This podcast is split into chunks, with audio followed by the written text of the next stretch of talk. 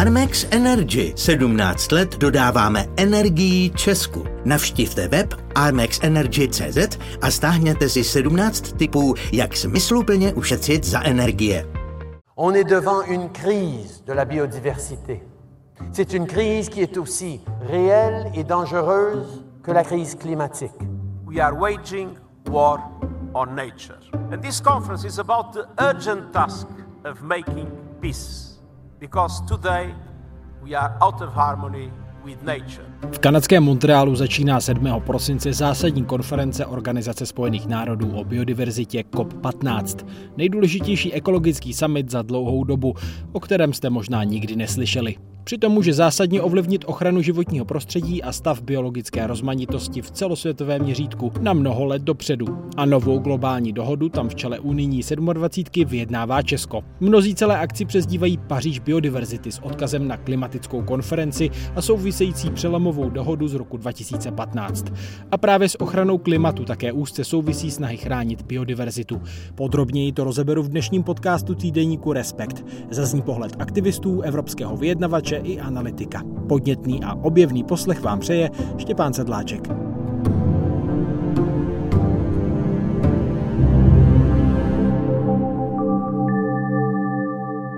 My stojíme před ministerstvem životního prostředí na Vršovické ulici. Spolu se mnou je tady Jan Freidinger, koordinátor kampaní Greenpeace. Dobrý den. Dobrý den. Vy jste tady na happeningu, máte tady 10 eh, umělých pařezů a transparenty před ministerstvem. Co to má symbolizovat? Pařezy symbolizují ničení přírody a ztrátu biodiverzity. A jsme tady proto, protože 7. prosince v Montrealu začne COP15, biodiverzitní COP, kde se státy celého světa budou dohadovat o tom, jak zastavit úbytek biodiverzity, ztráty biodiverzity, jak chránit přírodu do roku 2030. Z našeho pohledu je to klíčové, protože zdravá příroda, pestrá příroda je nejen podmínkou toho, aby jsme vůbec tady mohli žít na, té, na této planetě, ale aby jsme také zvládli klimatickou krizi, protože ta příroda, zdravá příroda je náš nejlepší spolubojovník v tom, aby jsme tu krizi zvládli. Jsou, jsou to oceány, které pohlcují nejvíce uhlíku, který člověk vypustí do vzduší, regulují klima, ale jsou to samozřejmě další cené ekosystémy, pralesy, mokřady, savany a i rašeliniště, které buď v sobě už mají uloženo obrovské množství uhlíku a kdyby se ničili, tak ten uhlík se uvolní do vzduší, anebo mají tu schopnost ten uhlík z té atmosféry stahovat. Jsme rádi, že se s námi ministr sejde, takže ty požadavky nebo doporučení, které máme k tomu kopu 15, předáme rovnou jemu a samozřejmě zároveň je pošleme všem členům české delegace, kteří už jsou na místě. Ta delegace Evropské unie vedená vlastně českým předsednictvím v Radě Evropské unii, tam bude prosazovat de facto ambiciozní cíle ochrany e, přírody, tak za vás má ale splněné domácí úkoly. V jaké pozici tam bude v Montrealu jednat hmm. se zástupci více než 150 zemí? Ono, ono to má tři roviny. Je třeba ocenit e, ten text, který Česko spolu vytvořilo a pomohlo prosadit na úrovni Evropské unie. A Česko skutečně má jako unikátní roli, v podstatě historickou, pokud se jí podaří ten, a, tu evropskou pozici, která je na papíře velmi dobrá, prosadit a jsme si jistí, že ty vyjednávání budou jako velmi obtížná. Ale je to stále na papíře. To je ta jedna úroveň, že jsou to cíle, které jsou na papíře a my víme, že ty cíle, které se dohodly před těma deseti lety v Japonsku v roce 2010, tak žádný z nich nebyl plně splněn. Jo. Takže to je to B, na které třeba dohlídnout. A my tady v Evropě tvoříme celou řadu opatření a legislativ, kde se dohadujeme, že budeme chránit 30 evropské pevniny a moří do roku 2030, že obnovíme, to je aktuální věc, která vlastně ještě běží po českým předsednictvím Nature Restoration Law, že budeme obnovovat přírodu a, a podobně. Také je to zatím všechno na papíře, ještě nevím v jaké podobě. A pak je ta realita a ta praxe. Jo. A tam to zatím pokulhává i ve zprávě o stavu životního prostředí, které vláda snad ještě neschválila, ale připravuje se. A jsou zmínky o tom, že biodiverzita stále ubývá, že se nedaří zastavit tu ztrátu a pokles biodiverzity nejen v Česku, ale v celé Evropě. A pak tady máme pár takových konkrétních příkladů. Mimo jiné ta ten návrh eh, těch cílů říká, že by se třeba neměly financovat eh, destruktivní praktiky, což z našeho pohledu jsou třeba dotace do zemědělství, toho destruktivního zemědělství. A my jsme tady měli taky krásný případ nedávno, Žeru maso, kampaň, která rezonovala všude v médiích. Živočišná výroba je v podstatě největší motor deforestace po celém světě. 80% deštných pralesů je pokáceno kvůli tomu, že se tam buď tvoří pastviny, a nebo se tam pěstuje soja. Jo. A my tady v Česku stále pumpujeme peníze do kampaní, které říkají, jeste více masa, jo. což je jako bizarní. A ty pařezi tady symbolizují jednu kauzu, které my se věnujeme, a to je kácení bučin v Kročních horách. Opět unikátní, staré bučiny v Kročních horách, tam nad eh, Hodným Běřetínem vedle zámku Jezeří, evropský významná lokalita na Natura 2000 a my nejsme schopni ochránit ty nejcennější ekosystémy, které tady máme. Jo.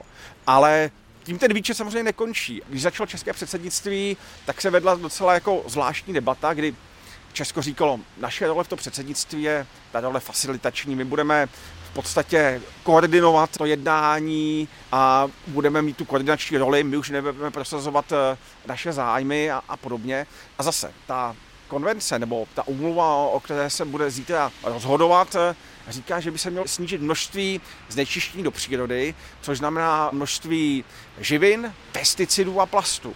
A v době, kdy začalo české předsednictví, tak ministerstvo zemědělství vyhlašovalo, že rozhodně se bude snažit oslabit to připravené nařízení o snížení množství pesticidů, které se v Evropě má používat. Takže tady vidíme, že si často trošku protiřečíme a zároveň, že, že ten papír snese skoro všechno a ta realita mnohdy jako pokulhává. Za Česko tam vlastně asi největší váha těch jednání připadá na Ladislava Mika, což je bývalý minister životního prostředí a zástupce eh, v Evropské komisi, tak eh, má vaši důvěru do těch jednání? Ano, tady je třeba říci, že to, to už jenom zopakuju, že ty, ty závěry rady, které Česko připravilo, jsou z našeho pohledu dobré, ale jsou stále na papíře a myslím si, že jako těžko bychom hledali v Česku jako vhodnější osobu než je Ladislav Miko. To byl Jan Freidinger z nevládní organizace Greenpeace a dál budeme pokračovat s hlavním českým vyjednavačem, o kterém už byla řeč. Rozhovor také proloží analytické komentáře ekologa Vojticha Koteckého z Centra pro otázky životního prostředí Univerzity Karlovy. Pracuji především jako zmocněnec české vlády pro mezinárodní vyjednávání v oblasti biodiverzity a ekosystémových služeb. Hostem podcastu týdeníku Respekt je Ladislav Miko, poradce ministra životního prostředí a my se spolu setkáváme ve skleníku Fata Morgana Pražské botanické zahrady. Dobrý den. Dobrý den. Tématem našeho hovoru je druhová rozmanitost, biodiverzita, protože brzy vás čekají i jednání o tomhle tématu v Montrealu v Kanadě na COP15, ale pojďme ještě na úvod k té druhové rozmanitosti. Za vás, když se řekne biodiverzita, a měl byste to přiblížit, o co konkrétně jde? Zkusme si to jenom přeložit. Biodiverzita je prostě pestrost druhů různých organismů, ať už jsou to rostliny nebo zvířata. A je to o tom, jestli kolem sebe vidíme všechno stejné, anebo naopak, jestli je to prostě zajímavé, pestré a různorodé. Takže v podstatě je to o tom, kolik různých druhů živých organismů kolem sebe máme a co všechno pro nás můžou udělat. A nejenom pro nás, ale pro tuhle planetu. No, když se rozhlednu tady kolem sebe ve skleníku Fata Morgana, tak to je opravdu vysoká pestrost, ovšem uměle sestavená tady ve skleníku. Ale v přírodě má ta druhová rozmanitost řadu funkcí, je to opravdu důležité z hlediska dalšího fungování těch ekosystémů, tak mohl byste říct, čím je vlastně cená biodiverzita, proč se jí vůbec zabývat i na mezinárodních fórech? Zrovna Fata Morgana se snaží simulovat ty podmínky skutečně těch ekosystémů, to znamená, že dává dohromady ty kytky, které jsou spolu i v té přírodě, třeba právě v určitém typu džungle a podobně. Kde teď jsme vlastně? Já věřu, že vy jste přírodovědec, takže... No, momentálně jsme v, v, v nějakých tropech a z největší pravděpodobnosti, jak se tak na to dívám, tak jsou to tropy starého světa. A samozřejmě e, přirozeně se všechny tyto druhy k sobě nedostanou, ale přece jenom e, tady je snaha vytvořit nějakou simulaci toho ekosystému. A tady se dostáváme právě k té funkci, protože ta biodiverzita není důležitá a není přítomná jenom v tropech, ale máme ji třeba i u nás. Já jsem půdní biolog a vždy říkám, že u nás v půdě žije takové množství e, druhů, o kterých nemáme ani tušení a které jsou pro nás strašně důležité. A proč? Jde o to, že každý druh rostlinný, živočišný, bakteriální, prostě všech organismů, co máme kolem sebe, tak má určitou funkci, něco v té přírodě prostě dělá. Třeba rozkládá nějakým enzymem nějakou látku na jednodušší látky, nebo třeba naopak eh, rostliny zachytávají sluneční energie, proměňují v organickou hmotu a podobně.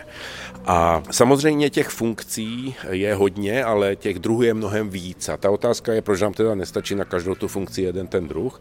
A v tom je právě ta genialita toho přírodního systému. Protože každý ten druh, který nějakou funkci eh, zajišťuje, tak eh, současně toleruje určité rozmezí podmínek. To znamená, je schopen žít v nějakých podmínkách. Některý v chladu, některý v suchu, některý v dešti, některý naopak ve vysokých teplotách a tak dále. A díky tomu máme vlastně v každém prostředí více druhů, které dokážou zabezpečovat podobné funkce, ale mají různé rozpětí podmínek. A to si můžeme představit, jak se říká, když si budeme třeba investovat peníze a chceme si rozložit to portfolio, aby bylo méně riskantní, tak taky vybereme různé produkty za stejným cílem, protože když selže jeden, tak ho nahradí ten druhý. A to je právě ta role biodiverzity. V případě, že máme hodně druhů, tak vždycky v daném rozmezí podmínek, ať se třeba prudce změní, tak zůstane aspoň několik druhů, které tu funkci dokážou zabezpečit. A díky tomu v podstatě ten ekosystém může fungovat i přesto, že se podmínky třeba cyklicky anebo prudce náhodně mění. A to je v podstatě taky současně vlastně naše šance třeba do klimatické změny, protože my víme, že ty podmínky se změní. A kdyby jsme tady měli jenom omezený počet druhů, které dokážou existovat pouze v těch starých podmínkách, tak se změnou podmínek by to znamenalo nevyhnutně totální kolaps toho systému.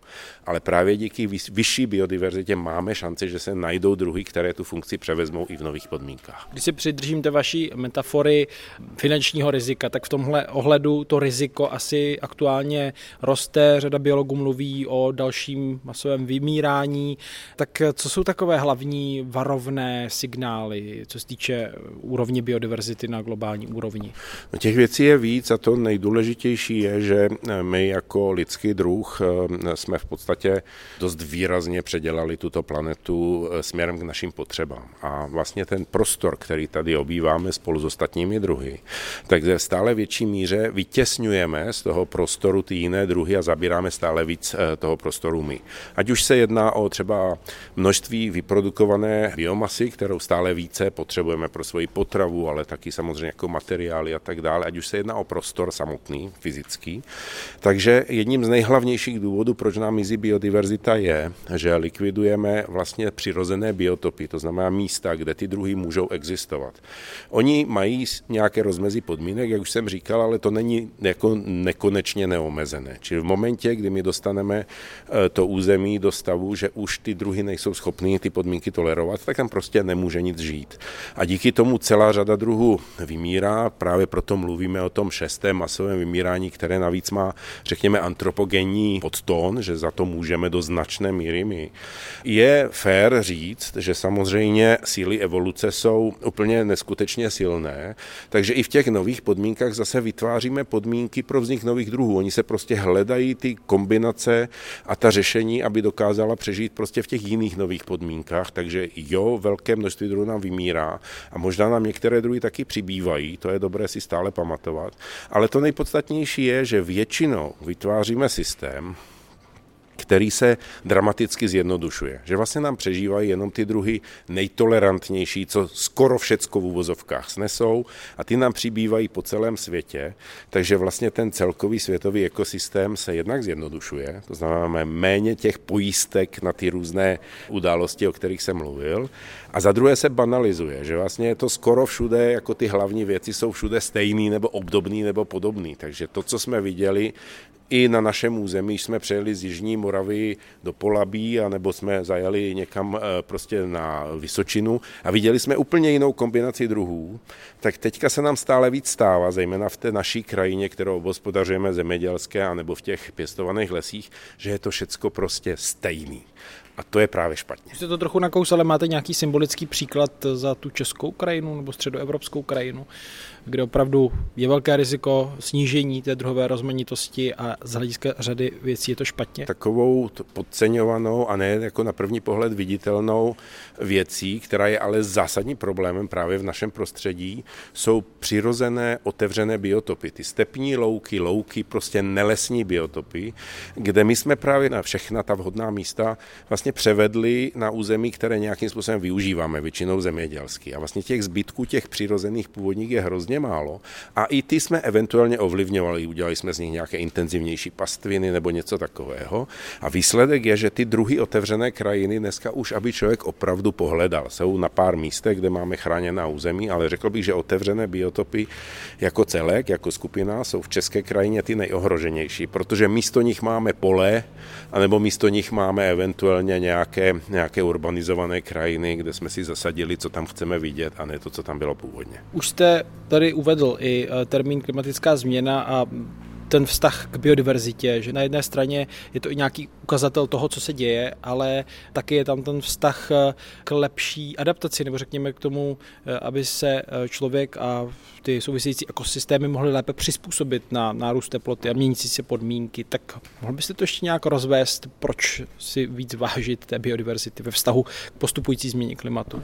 No to má mnoho rovin a taková ta jakoby nejjednodušší na pochopení je, že kdyby jsme nechali ty ekosystémy přirozené co nejlépe fungovat, tak velikánskou část toho problému, který máme se zvyšováním eh, přítomnosti skleníkových plynů, zejména CO2 vo vzduší, by nám vlastně vyřešil ten ekosystém. To je právě ten paradox, že vlastně dneska už je vědecky v podstatě jednoznačně prokázáno, že kdyby jsme měli ekosystémy funkční a jedoucí, řekl bych, naplno, tak bychom zdaleka nemuseli tolik řešit ty dopady klimatické změny, protože by dokázal vlastně ten přirozený ekosystém to, co my vyprodukujeme v mnohem větší míře eh, z toho ovzduší odebrat. Ale právě protože jsou oslabené, eh, tak tenhle efekt nenastává. A my, my to víme a můžeme s tím něco dělat a proto se právě i v té klimatické diskusi stále víc mluví o tom, čemu se říká anglický nature-based solutions, to znamená využít kapacity přirozených systémů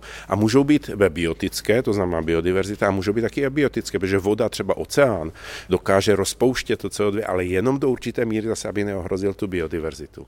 To znamená, že my vlastním postupem jsme si nejúčinnější nástroj, který máme k dispozici, jako tak trošku pokazili a při té diskuzi o biodiverzitě se bavíme o tom, jak ho opravit, aby zase fungoval. Vedle oceánů tedy jde i o eh, lesní ekosystémy, traviny ano. nebo ty stepy a další. No, nejenom. Eh, třeba půdu, já už jsem to zmínil, dokonce existuje jakýsi propočet, že kdyby se nám podařilo objem sekvestrovaného uhlíku do půdy zvýšit do nějaké 4 setiny procenta celosvětově, tak by to pokrylo celou naši potřebu na sekvestraci toho CO2, který je navíc v vzduší. Ono je to samozřejmě mechanistický přepočet a není to tak jednoduché, ale ukazuje to právě tím, že ta půda je vlastně na povrchu v podstatě všude tak stačí jenom velmi málo to vylepšit a má to plošně obrovský dosah. Takže skutečně má význam uvažovat o tom, jakým způsobem to udělat, aby se ta situace zlepšila. Když ten biologický systém funguje přirozeně, tak on má schopnost akumulovat eh, ten uhlík. Lidově tomu říkáme, že nám v půdě přibývá humus. A ten humus není nic jiného než organická hmota. Organická hmota není nic jiného než přeměněné CO2. To znamená, když ten systém bude fungovat tak, že vytváří ty humusové vrstvy, tak on v podstatě odebírá to CO2 ze vzduchu a ukládá ho do půdy. A de facto, jako kdyby trošku si můžeme představit ten humus jako to uhlí, které jsme spálili. Ono to není tak dlouho v té půdě, ale má to podobný efekt. No a my jsme ale začali tu půdu, prostě ryjeme do ní, obracíme ji, využíváme ji a my v podstatě způsobujeme to, že naopak ty zásoby toho uhlíku, co v půdě jsou, tak se na řadě míst, zejména v intenzivním zemědělství, naopak uvolňují do ovzduší. Tak místo, aby nám ta půda dramaticky pomáhala, tak nám vlastně ještě tu situaci zhoršuje. No a to samozřejmě víme a teď už zbývá jenom krok dohodnout se, že to pojďme využívat tím správným směrem. A když je řeč o dohodách, jak to využívat tím správným směrem a to na globální úrovni, tak s tím souvisí i COP15, tedy konference smluvních stran, které se věnují právě biodiverzitě letos v Montrealu v Kanadě, tak kdybyste měl přiblížit O co se tam bude hrát, o co tam půjde? Sejdou se tam zástupci více než 150 zemí, tak co hlavního budou mít na stole? Protože někdy se vlastně o téhle konferenci mluví jako o takové možné Paříži biodiverzity s odkazem na pařížskou konferenci 2015.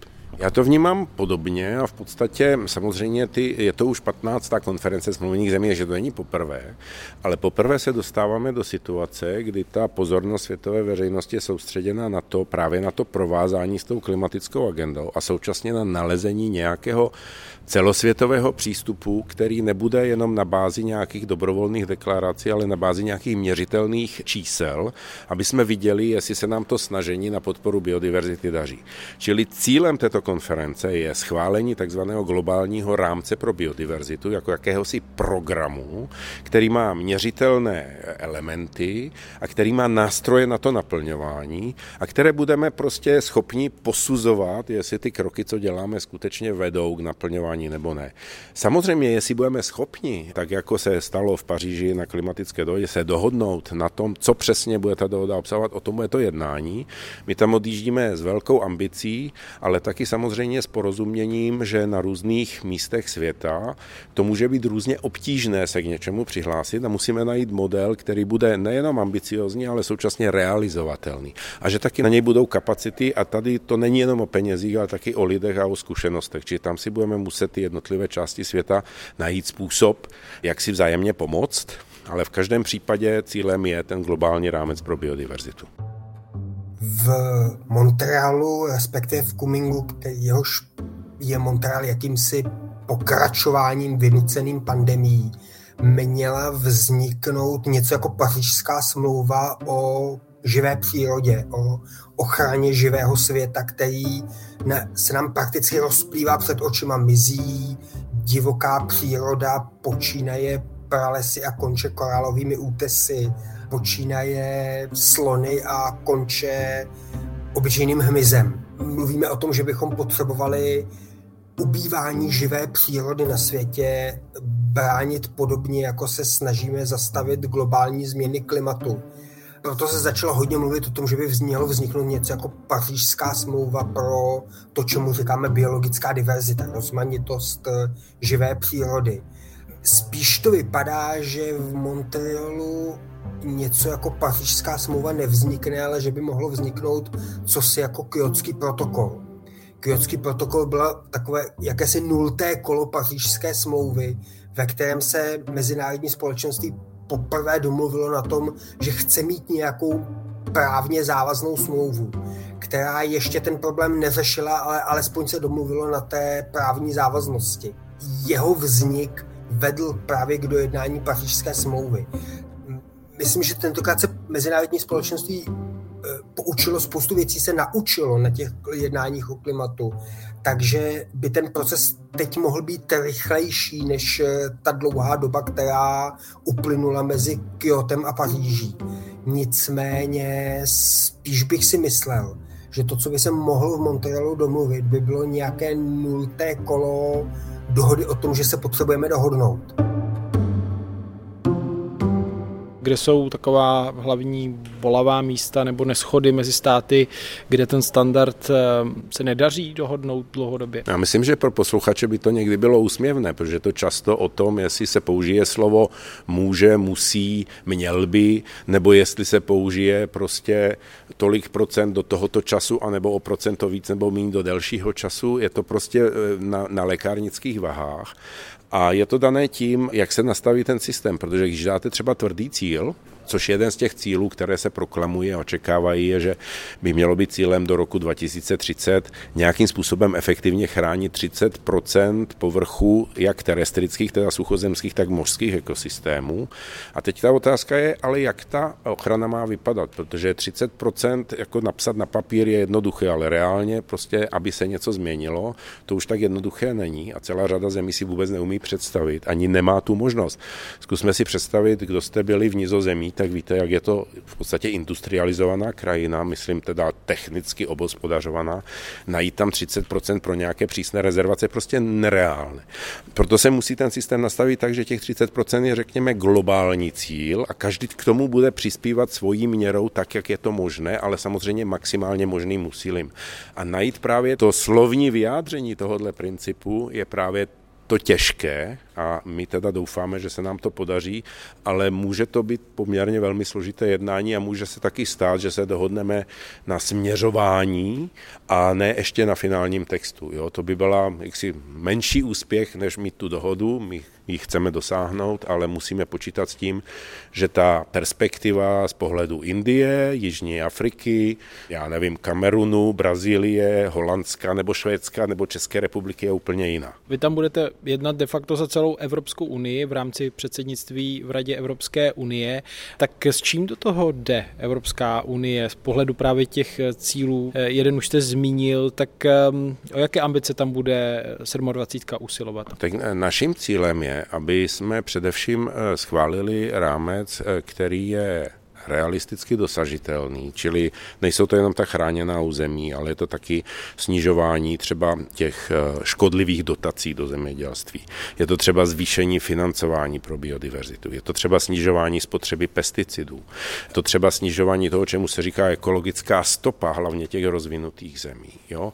Je to třeba nějaké soustředění na takzvanou obnovu ekosystému, což není ochrana v tom ochranářském slova smyslu, ale je to o tom, aby ta ob obyčejná normální krajina zemědělská někde, já nevím, tady v Polabí, kde není žádná rezervace, ale aby taky fungovala, že musíte něco udělat, aby se ty podmínky změnily a umožňovaly to funkční. Tak tohle je na té straně ambicí. A pak tam máme jako velký cíl skutečně evropské delegace ty ambice schválit s tím, že budeme mít spolehlivý, dohodnutý systém, jak to budeme měřit a reportovat a budeme mít indikátory, podle kterých budeme měřit, jestli se nám to daří. Ty dvě věci jsou spjaté a nedá se schválit jenom jedna nebo jenom druhá, protože když existuje takové rčení anglické you cannot manage what you don't measure, to znamená, když nemáte měřítko, nemůžete to nějak organizovat, protože nevíte, jestli jdete správným směrem nebo ne. A to je velký cíl z naší strany, aby se tohle podařilo dohodnout. A současně chceme najít způsob, jak pořídit ty potřebné kapacity, je jasné, že ten rozvinutý svět do toho bude muset investovat i nějaké peníze, ale hledá se mechanismus, jak eh, to udělat tak, aby to nebyly jenom příspěvky jednotlivých zemí, to znamená veřejné peníze, ale aby do toho mohly přispět banky, eh, privátní sektor, prostě nejrůznější zdroje a jak zajistit, aby ty peníze, které se na to najdou a použijou, tak aby byly využity co nejefektivněji, čili aby byla nějaká veřejná kontrola nad tím, kam to jde a co za to vlastně dostaneme. Že tohle to je, řekněme, takový přehled našich ambicí a budeme se snažit přesvědčit, že tenhle přístup je prostě nejrozumnější a Evropa v tomhle může prezentovat svoji zkušenost. My tady máme Naturu 2000, my tady máme celou řadu zákonů, které se teprve dostávají do toho globálního rámce a máme zkušenosti s tím, jak to funguje nebo hůř nebo lépe nebo nefunguje a tím pádem můžeme komentovat ty návrhy a říct, hleďte se, tohle už jsme zkoušeli a tohle, tohle cestou to prostě nejde a naopak tahle funguje mnohem lépe, tak pojďme uvažovat o tom, co už umíme. Čili ta evropská zkušenost tam bude hrát podle mě velkou roli, ale znova opakuju, brát do úvahy ty postoje a pohledy těch jiných zemí a jejich zkušenosti je taky důležité. Popravdě řečeno, bych si myslel, že země jako Brazílie, Čína, Jihoafrická republika anebo Spojené státy se na nás spíš budou dívat jako na Evropskou unii a budou se ptát, máte vy v Evropě splněno, než by se dívali na jednotlivé evropské země. A Evropská unie, státy Evropské unie v posledních několika letech na tomhle tématu začaly docela hodně pracovat. Na žádost členských zemí právě letos v létě Evropská komise navrhla takzvaný zákon o obnově přírody, který by měl napříč tím evropským kontinentem, kde z přírody už skoro nic nezbylo. A poslední zbytky jsou zachované v národních parcích nebo v rezervacích. Začít se systematickou obnovou přírody právě v těch produktivních krajinách, jako je zemědělská půda anebo hospodářské lesy, měl by také do nich vracet biologickou diverzitu, tak aby tam provázela hospodářskou produkci. Zrovna ten Evropský zákon o obnově přírody je jedna z věcí, na které se mezinárodní společenství v Montrealu bude dívat s docela slušným respektem a e, bude ho kvitovat. Samozřejmě my víme sami o sobě, že naše krajina potřebuje nápravu a že se nám zatím moc nedařila. Z naší krajiny zatím rychle ubývají ptáci, mizí v ní hmyz, mizí poslední zbytky ostrůvky přírody v zemědělské krajině, louky, které dřív kvetly, přestaly kvést a zmizela z nich velká část rozmanitého života, snižuje se kvalita půdní, nebo snižuje se rozmanitost půdní fauny, která je důležitá také pro produkci zemědělských plodin a podobně. Takže eh, pokud se díváme po státech, které potřebují splnit své domácí úkoly, tak to není jenom Brazílie se svým amazonským pralesem, anebo Indonésie se zbytky mizejících džunglí na Borneu, anebo africké země, kde ve velkém mizí sloni a další velká zvířata, ale jsou to také státy jako my s naší přírodou za našimi vlastními dveřmi.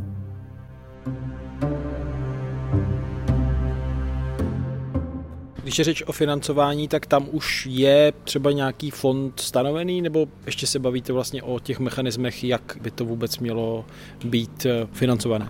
No to je jeden z takových, bych řekl, docela uhelných kamenů té diskuse, který nebude jednoduchý, protože my máme dneska Světový environmentální fond, do kterého přispívá už celá řada zemí a tam je velký objem peněz a nicméně tam je tlak, zejména z rozvojového světa, aby vznikl samostatný fond pro tu biodiverzitu, čemuž se tak trošku ten rozvinutý svět baví. Ne proto, že by ty peníze nechtěl dát, ale právě proto, že vlastně ty projekty musí být financovány, aby měly synergické efekty, aby nešlo paralelně třeba jako kvázi ekologická výstavba silnic a současně potom nějaký jiný fond, který bude eventuálně financovat ty negativní dopady té stavby. Jo? Že ty věci by měly být propojené, ale současně platí, že jedna z velmi kontroverzních a přesto důležitých věcí, které se budou projednávat, je taky využívání genetických zdrojů. A tam se prostě počítá s tím, že ten rozvinutý svět často bohatné, nebo jeho biznis bohatné na tom, že využívá genetické zdroje z toho eh, rozvojového světa.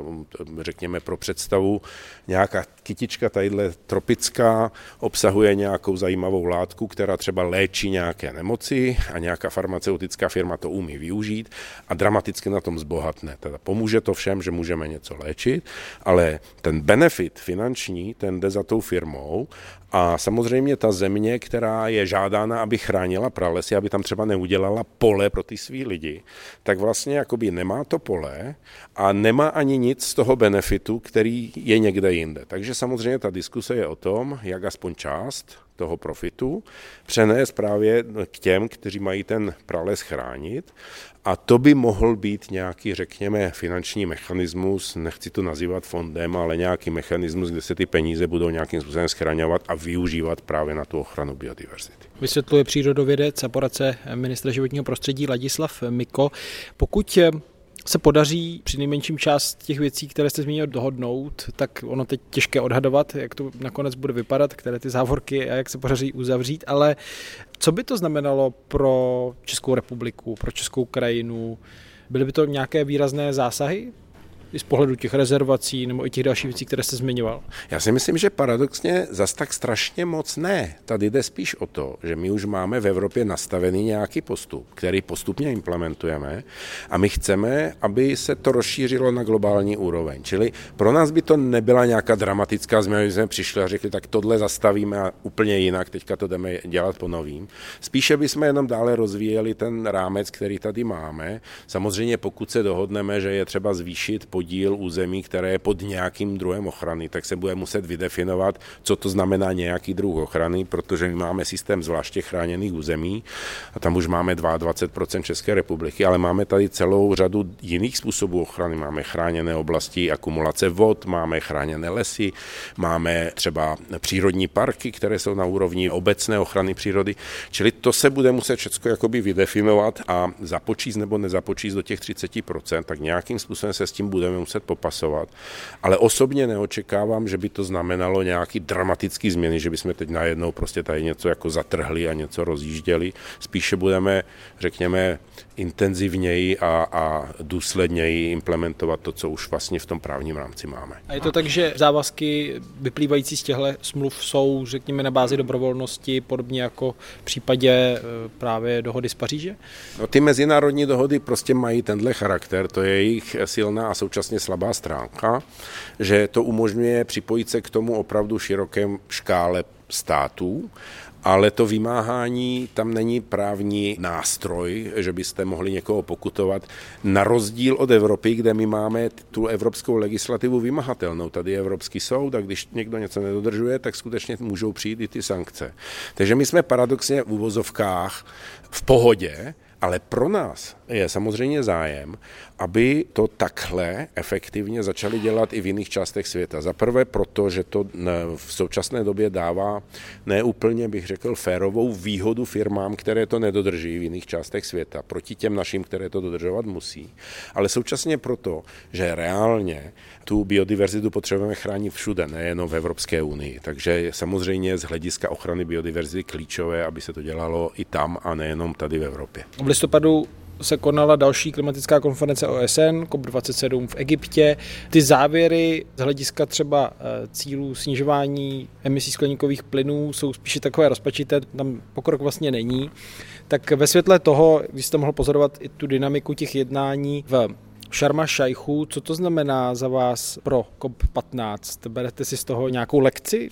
No určitě, tak eh, nejdřív se vrátím k té klimatické dohodě. Tam byl velký tlak na to, aby jsme si řekli, tak máme problémy, je tady válka, je tady krize, jsou ceny energií, tak pojďme ustoupit od těch cílů, které se dohodly v Glasgowě jako implementace Paříže. A podařilo se teda, řekněme, v tom Egyptě udržet ty glasgowské cíle. Čili máte pravdu, že z pohledu zevně se vlastně nestalo nic, ale z mého pohledu je důležité, že jsme dokázali obhájit aspoň to, že i přesto, že máme problémy, tak od toho nejdeme ustoupit. No je to strašně důležité. Takže já vidím tu sklenici na půl plnou, ale samozřejmě to, že byla snaha se dohodnout na globálním odstoupení od fosilních zdrojů, a to se nepodařilo dohodnout, to považuji za škodu. Jo? A bude se to muset řešit prostě někdy později.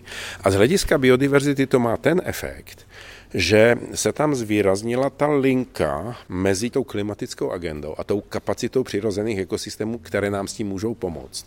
Právě to nature-based solutions, to znamená, že to vytváří vlastně svým způsobem pro tu montrealskou konferenci příležitost. Jestli se to tam podaří, tak pomůžeme i té klimatické agendě a je to o jeden argument navíc, proč se máme snažit, aby to dopadlo dobře. My jsme v posledních 20 letech globální vyjednávání hodně soustředovali na klima jako ten jeden velký problém, který potřebujeme na mezinárodní úrovni teď vyřešit a který skutečně potřebuje globální řešení na rozdíl od řady jiných ekologických problémů, které šlo více či méně rozumně řešit na úrovni jednotlivých zemí anebo dohod mezi sousedními státy tady bylo potřeba opravdu najít globální řešení. Postupně jsme začali teď v posledních několika letech přicházet na to, že podobné globální řešení potřebujeme také v případě ochrany přírody, živé přírody, kterou jsme řešili už desítky let a řešili jsme ji většinou na místní úrovni, protože on je to z podstaty věci místní problém. Ale postupně s globalizujícím světem se i ten problém začal globalizovat, začalo být jasné, že na něj potřebujeme také nějakou mezinárodní globální smlouvu. Na ní se začalo pracovat a klíčový pokrok posledních několika let je, že jsme si uvědomili, že vlastně nestojíme před jedním velkým tématem, klimatem, ale dvěma velkými globálními tématy. Na jedné straně klimatem a na druhé straně ochranou živé přírody, biodiverzity.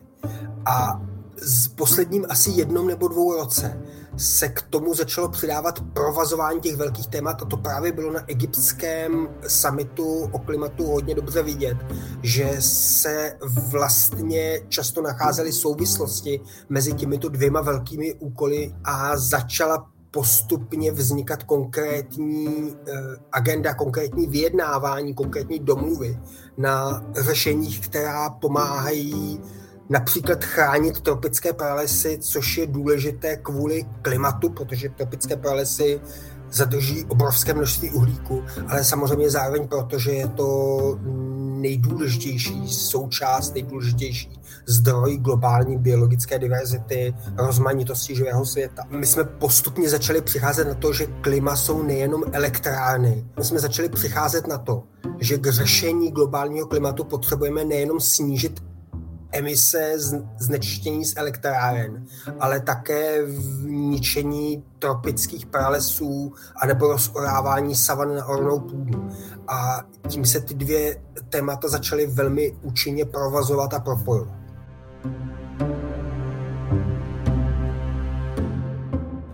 Na těch klimatických jednáních, přinejmenším teď v posledních letech, by řekl, že významným partnerem v řadě otázek Spojené státy. Ale jestli se nepletu, tak na těch jednáních o biodiverzitě, ač budou zástupci Spojených států přítomní, tak vlastně nepatří mezi signatáře té dohody. Tak jak to vnímáte, co to znamená pro ty jednání? Je to oslabení třeba té pozice evropské? Svým způsobem eh, si myslím, že je to jedno, protože ta evropská pozice je silná nebo slabá z podstaty.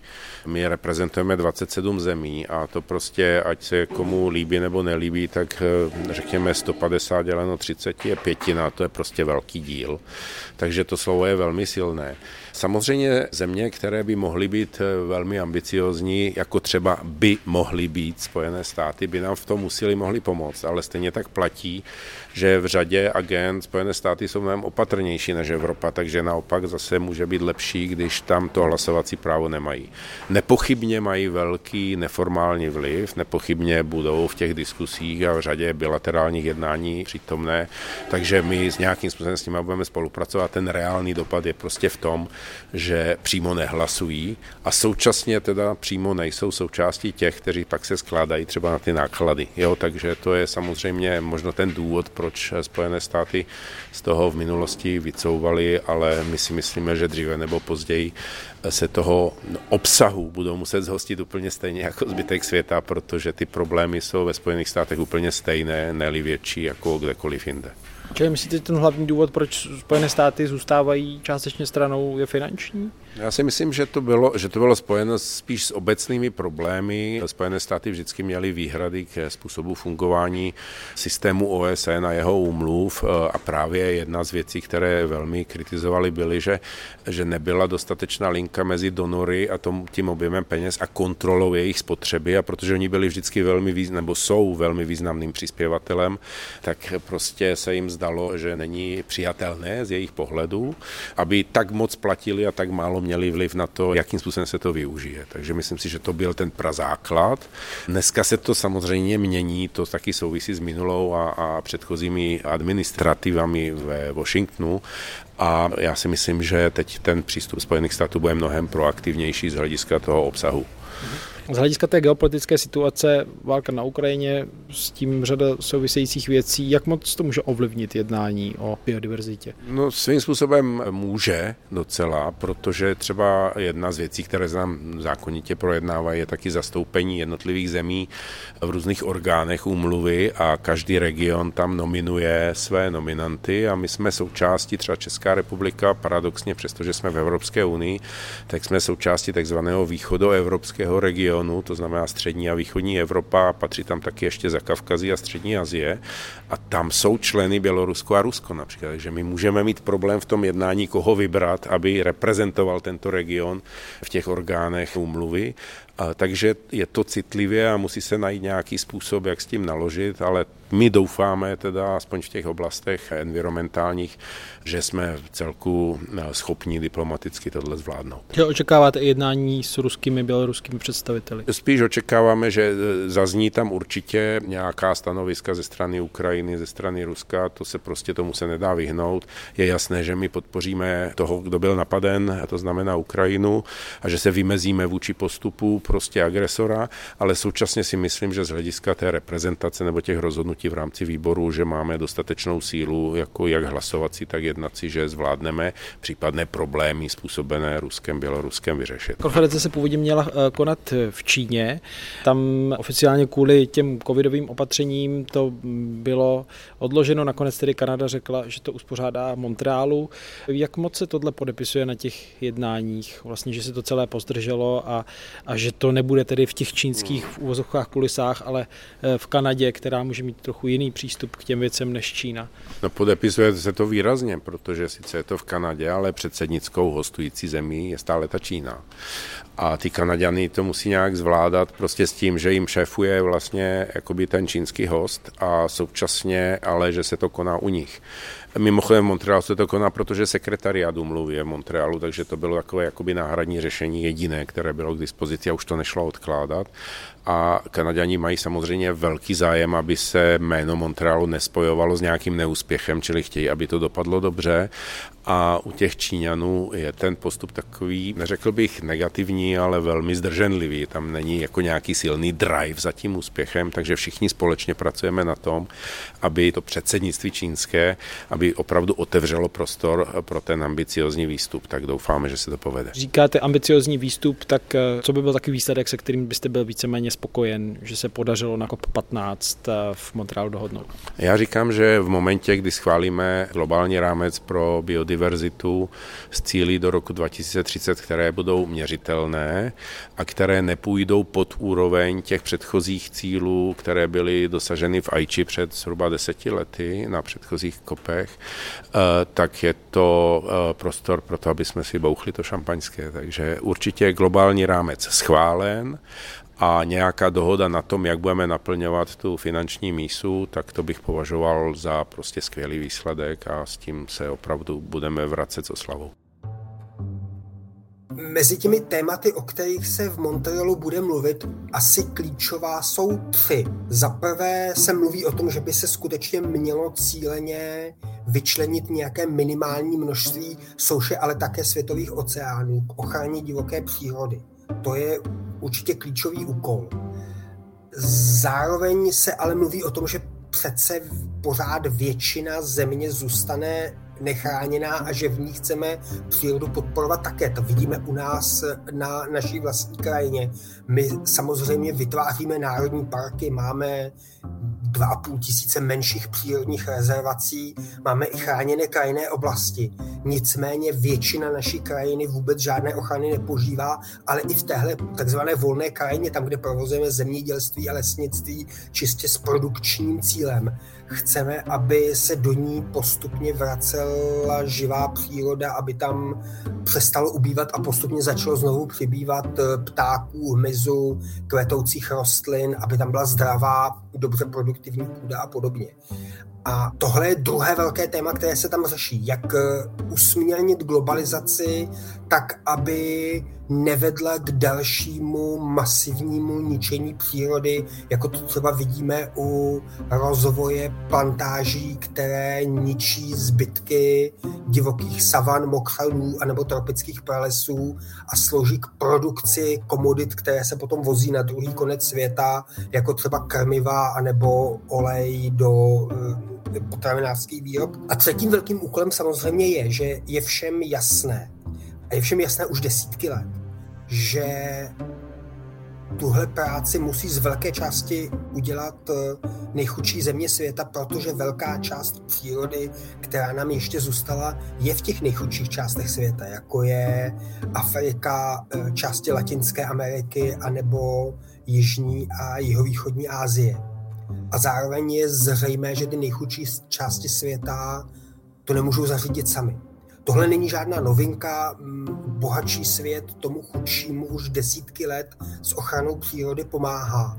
A součástí té globální dohody pravděpodobně musí být nějaká domluva na tom, jak se to začne dělat systematicky, jak začneme eh, soustavněji podporovat z bohatší části světa, Evropy, Severní Ameriky, Číny a podobně. Ty nejchudší země v tom, aby se mohly lépe postarat o tu část našeho společného přírodního dědictví, která se shodou okolností nachází na jejich území.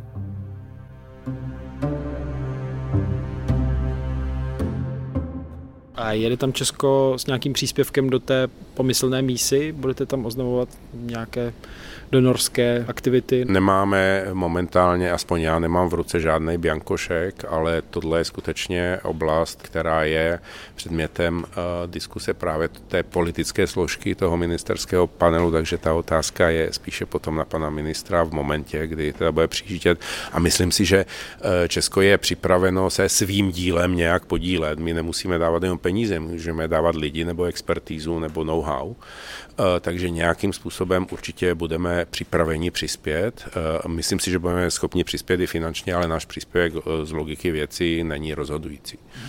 V případě těch klimatických jednání se hodně mluví o tom, že to časové okno se zavírá a tohle desetiletí je klíčové. V případě té biodiverzity pracujete taky s nějakým časovým rámcem naléhavostí? Jasně, pracujeme s rámcem, že už včera bylo pozdě a musíme něco dělat co nejdřív, ale současně prostě opakuju a vracím to zpátky k tomu, že není možné si dávat cíle, které nejsou reálné. Ty, ty ekosystémy reagují s nějakým spožděním a vyžadují prostě jakoby velmi plošné změny. To není opravdu o tom, že přidá dáte prostě filtr na komín, anebo že si vyměníte nějakým způsobem jako technologii. To je o změně přístupu celé společnosti a to se prostě neodehraje ze dne na den. Ale myslím si, že v momentě, kdy se dějí zásadní dramatické změny v té klimatické agendě, tak s nima paralelně musí ty biodiverzitní tak, aby byly ruku v ruce, aby se to nedělalo ex post nebo až dodatečně. Takže jako ta urgence tam je velká. Říká Ladislav Miko z Ministerstva životního prostředí, který bude vyjednávat za celou Evropskou unii Montreal Montrealu na COP15. Já vám moc krát děkuji za rozhovor. Děkuji taky za pozvání a doufám, že jsme získali pár dalších příznivců pro podporu biodiverzity.